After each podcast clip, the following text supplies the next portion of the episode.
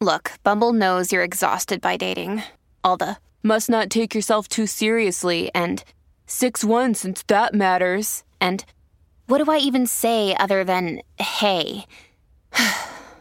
well, that's why they're introducing an all new Bumble with exciting features to make compatibility easier, starting the chat better, and dating safer. They've changed, so you don't have to. Download the new Bumble now. E adesso un bel caffè finito. Perché rischiare di rimanere senza caffè quando puoi abbonarti a Caffè Borbone? Prezzi vantaggiosi, costi di spedizione inclusi, tante possibilità di personalizzazione e l'abbonamento lo sospendi quando vuoi. Decidi tu la frequenza, la qualità, scegli tra le cialde e capsule compatibili e crea il tuo mix di gusti e miscele. Mai più senza caffè con l'abbonamento Caffè Borbone. Tutte le info su caffèborbone.com.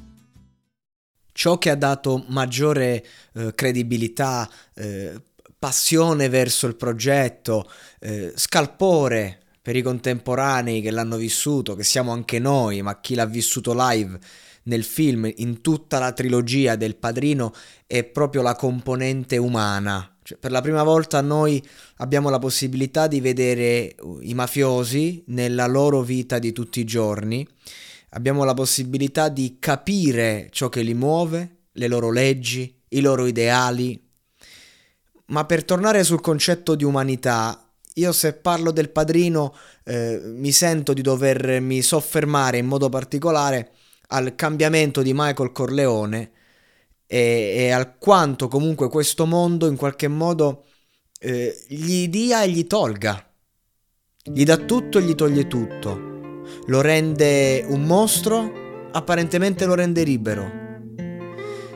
Fare azioni come liberarsi del fratello di Fredo è una cosa che lì per lì, eh, stando a dei codici, era impossibile da non fare. Ma poi tu devi fare i conti. Ci sono cose che, che, si devono perdonare a un familiare, persino un tradimento. E questo non è possibile, ma il confronto umano noi lo vediamo in tutto il Padrino 3, che onestamente magari è il film meno bello di tutti, ma è il mio preferito. Perché vediamo un uomo che vuole solamente espiare dei peccati che non sono espiabili in nessun modo. I mafiosi dicono noi siamo soldati, cioè come, come si chiamava? eh, il famoso braccio destro di John Gotti, che praticamente dice noi siamo soldati, i soldati non vanno all'inferno. All'inferno ci vanno i, pedofili, i stupratori, eh, i killer, eh, gli, gli, assassini. Noi siamo soldati. Questa è una logica, eh, ovviamente, interna lì e lo spettatore nel vedere il padrino la capisce, la comprende. Comprende che non è che Michael Corleone è un brutale assassino, Michael Corleone deve prendere delle scelte che la carica eh, gli richiede. Anche la storia di, di Don Vito, visto sia nella, nella, nella, sua età, diciamo, di massimo potere, magari non di massimo splendore, perché magari il massimo splendore lo vediamo nell'ascesa, quello sì. E, e abbiamo anche il parallelismo col figlio quando si avvicina a quell'età. Michael Corleone muore giocando con suo nipote, muore come un ragazzino, come un vecchio come tanti, una persona anziana che a un certo punto cede. Forse è l'unico rimorso, l'unico, ram- l'unico rammarico, questo figlio che doveva per mille motivi essere distante dal, da quel mondo, doveva eh, prendere altre strade, l'avvocato, il giudice, il ministro, aveva le capacità per far tutto. Lo dice chiaramente, Sonny, il primogenito, non ha la testa. È, è, è, un, è, un, duro, è un gangster di strada Sonny a tutti gli effetti. Un grande gangster, il numero uno dei gangster. Ma per essere padrino serve un'intelligenza diversa. Non necessariamente superiore, sicuramente Sonny aveva anche il, il cuore del capo, il coraggio del capo, la grinta del capo, ma Michael Corleone aveva una testa geniale che l'ha portato poi a diventare un pezzo grosso, a ripulire completamente l'immagine della famiglia. Michael Corleone non va in galera, non viene imputato per chissà quali reati e poi processato e giudicato colpevole, no. Michael Corleone è un uomo libero, tutti sanno, provano a incastrarlo in qualche modo, ma non, non, eh, eh non riescono perché appunto è un uomo dalla grande intelligenza, dalla grande astuzia. E abbiamo proprio un, un, quindi questo personaggio che parte anche puro di cuore, che non segue un'altra via, una via che non viene neanche capita, a tratti considerato un vigliacco da personaggi come Sonny, ma mai da Don Vito. Ha anche sempre l'approvazione di Fredo, eh, che rivede in Michael un po' il se stesso che ce la fa a imporsi.